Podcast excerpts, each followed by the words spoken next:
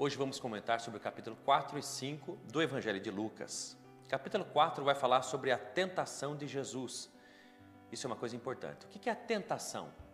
É quando o diabo induz a fazermos o mal.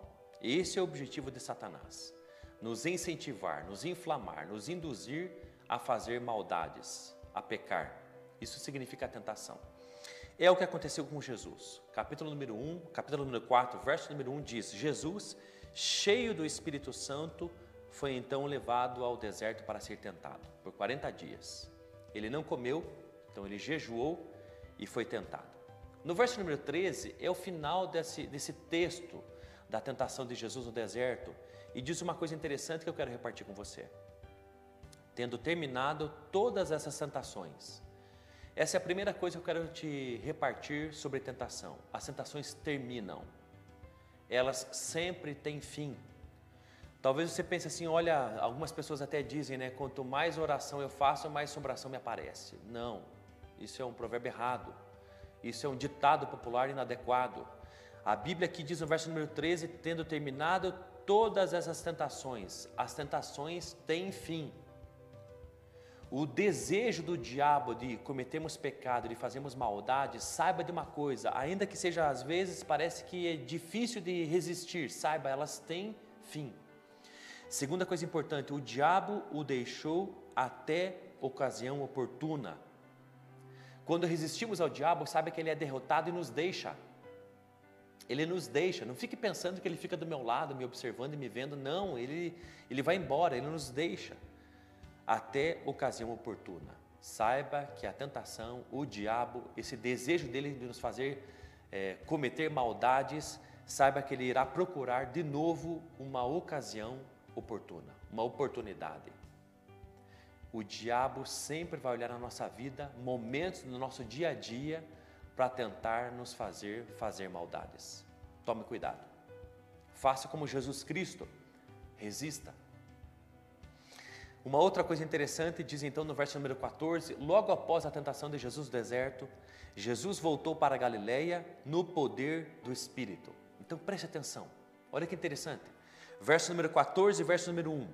No verso número 1 é o início dessa ida de Jesus Cristo ao deserto para ser tentado. E aqui diz que cheio do Espírito Santo. Mas o verso número 14 diz: E voltou para a Galileia no poder do Espírito. Quer dizer que antes de Jesus, olha que interessante, antes era cheio do Espírito, depois é no poder do Espírito. O que aconteceu? Qual é a diferença de ser cheio do Espírito e do poder do Espírito? A diferença é o jejum. Muitas vezes nós somos cheios do Espírito Santo, mas não vivemos no poder do Espírito Santo, porque falta o jejum na nossa vida. Olha que coisa mais maravilhosa que o jejum faz em nós.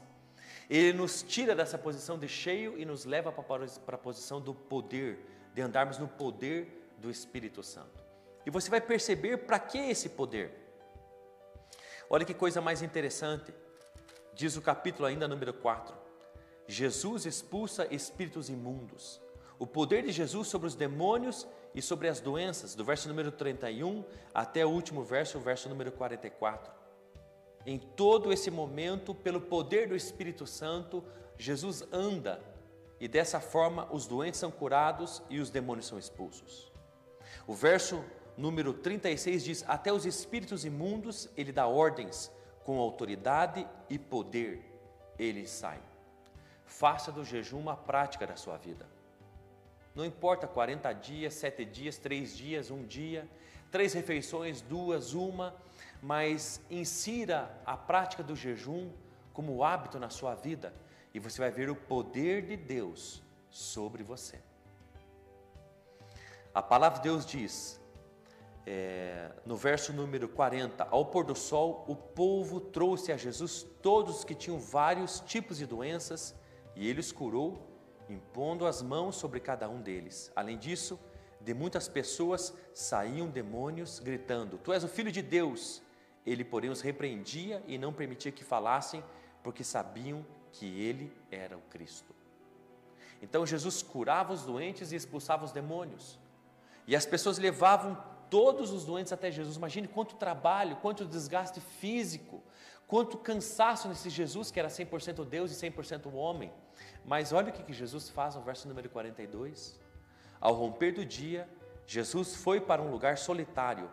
Olha que interessante, ele foi buscar Deus. No amanhecer, quando amanheceu, Jesus foi ter seu tempo secreto com Deus. No lugar sem as pessoas, sem as multidões, solitário para buscar Jesus. As pessoas o encontraram. E olha o que ele respondeu a elas. Mas ele disse, verso 43: É necessário que eu pregue as boas novas do reino de Deus noutras cidades também, porque para isso fui enviado. E continuava pregando nas sinagogas da Judéia. Quando a gente vai para o lugar secreto, quando a gente vai para esse tempo com Deus sozinho, quando a gente deixa os outros e a multidão e vai buscar Deus, é ali que a gente sabe e descobre nosso propósito, o que a gente tem que fazer, o que a gente tem que pregar e o que Deus espera de nós. É ali que a gente compreende que não tem a ver conosco, mas como Jesus diz, é necessário que eu pregue as boas novas do reino de Deus em outras cidades. É ali que a gente descobre que não tem a ver conosco, mas tem a ver com os outros, aquilo que Deus quer fazer. Capítulo número 5 vai falar então sobre o chamamento dos primeiros discípulos. Uma multidão o aperta e oprime Jesus. Jesus aproveita os barcos que estão ali, dois, sobe neles, pede para que o pescador afaste um pouquinho o barco da praia. E então Jesus começa de novo a ensinar o povo. O tempo todo Jesus está ensinando o povo. O tempo todo.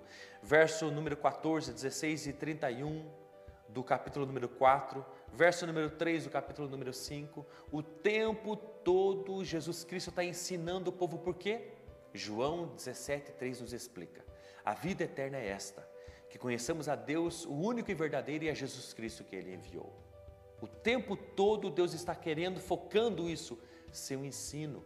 Como diz Agostinho, muitos amam a verdade quando essa os esclarece, mas a odeiam quando as acusa. E você vai perceber que o povo aqui nesse capítulo número 4 e 5 querem matar Jesus. Então, nesse chamamento dos discípulos, esse pescador é Pedro, que então no seu barco Jesus entra, e aí depois do seu ensino, Jesus diz: Olha, lança as redes, lance as redes um pouquinho mais em águas profundas. Pedro, como pescador experiente, diz: Já lançamos a noite toda, mas pela tua palavra eu vou fazer isso. Pedro está disposto a obedecer Jesus. E o que acontece? Eles puxam a rede e muitos peixes vêm, a tal ponto que ele pede ajuda a outro barco próximo, e de tanto peixe que eles pegam, que quase os dois barcos afundam. Nesse momento, Pedro diz: Afaste de mim, Senhor, porque sou um homem pecador. Pedro ficou aterrorizado, apavorado. Ele percebeu, ele é um pescador experiente, ele viu o milagre de Deus ali. Ele disse: Se afaste de mim. Perto de Jesus Cristo, os pecados de Pedro são, são nítidos. Você, quanto mais perto de Jesus, tem percebido os seus pecados? Você não tem se sentido tão pecador? Cuidado, talvez você esteja afastado do Deus vivo. E aí então, a palavra de Deus diz que Jesus chama a Pedro: Olha, eu vos farei pescadores de homens. O que significa isso? É, um, é uma chamada ao evangelismo. Como, como Jesus também chama do pastor à procura das ovelhas perdidas ou dos trabalhadores na época da colheita. Pescadores de homens é isso, é a chamada ao evangelismo. Vocês vão ganhar almas para Jesus, para mim. A palavra então vai falar sobre a cura de um paralítico. Eh, os seus amigos, a multidão, Jesus está numa casa e a multidão o cerca e oprime, não tem por onde entrar. Os amigos desse paralítico sobem no telhado, abrem, fazem uma abertura e descem então seu amigo por ali, pelo telhado. Jesus os cura, mas Jesus diz uma coisa interessante: perdoados são os seus pecados. Até aqui, as pessoas percebem então o poder e a autoridade de Jesus para ensinar, para curar e expulsar demônios, mas aqui uma coisa mais maravilhosa, Jesus está mostrando que tem poder e autoridade para perdoar pecados. Cada vez mais o ensino de Jesus é profundo. Essa importância da gente não desistir de andar nos caminhos de Deus, porque cada vez mais a gente vai se aprofundar no conhecimento e nas coisas de Deus. O paralítico é curado. A multidão disse: Hoje vimos coisas extraordinárias, e é assim com quem anda perto de Jesus, sempre vê coisas maravilhosas e extraordinárias. Venha para a igreja, participe de uma célula, esteja perto de Jesus e veja coisas poderosas e extraordinárias acontecendo. E no final do capítulo número 5, então vai falar sobre o chamado de Mateus, esse publicano, cobrador de impostos. Jesus olha para ele e diz: Me siga, e ele segue. Faz uma janta na sua casa, chama Jesus, chama seus amigos, amigos do serviço, e muitos se convertem a Jesus Cristo. Os escribas, os fariseus reclamam de tudo isso, que você come Jesus com os pecadores e publicanos, mas Jesus diz: Eu não vim chamar justos, mas pecadores ao arrependimento. Que interessante. Os fariseus viam que os outros tinham que mudar, mas não viam em si mesmos o que deviam fazer, que era se arrepender dos seus pecados. Então, a última parte do capítulo 5 vai falar sobre acerca do, Jesus, de, do jejum. Muitos dos, dos escribas e de fariseus chegam até Jesus e dizem: Olha, os discípulos de Jesus, de João, jejuam. Os fariseus também jejuam, mas os seus discípulos não, comem e bebem o tempo todo. E então Jesus faz um, uma analogia com o noivo de festa e alegria, porque esse é algo novo. Jesus, como noivo, veio trazer um novo amor, uma nova alegria, e essa é a vida cristã. É cheia de amor e de alegria. E Jesus diz: Olha, eu não vim botar remendo em nada, e vocês não gostam é, de coisas novas, muito pelo contrário, vocês, o vinho velho é melhor. Vocês estão acostumados às coisas velhas e não gostam das novas, mas vim, eu vim trazer algo novo. Deus quer algo novo na tua vida. Deus quer algo novo no teu coração, na tua família, no teu casamento, na tua alma. Deus quer algo novo dele em relação a você, quer se manifestar a você. Chega de remendos, chega de gostar das coisas velhas, aceita o novo de Deus. Deus te abençoe.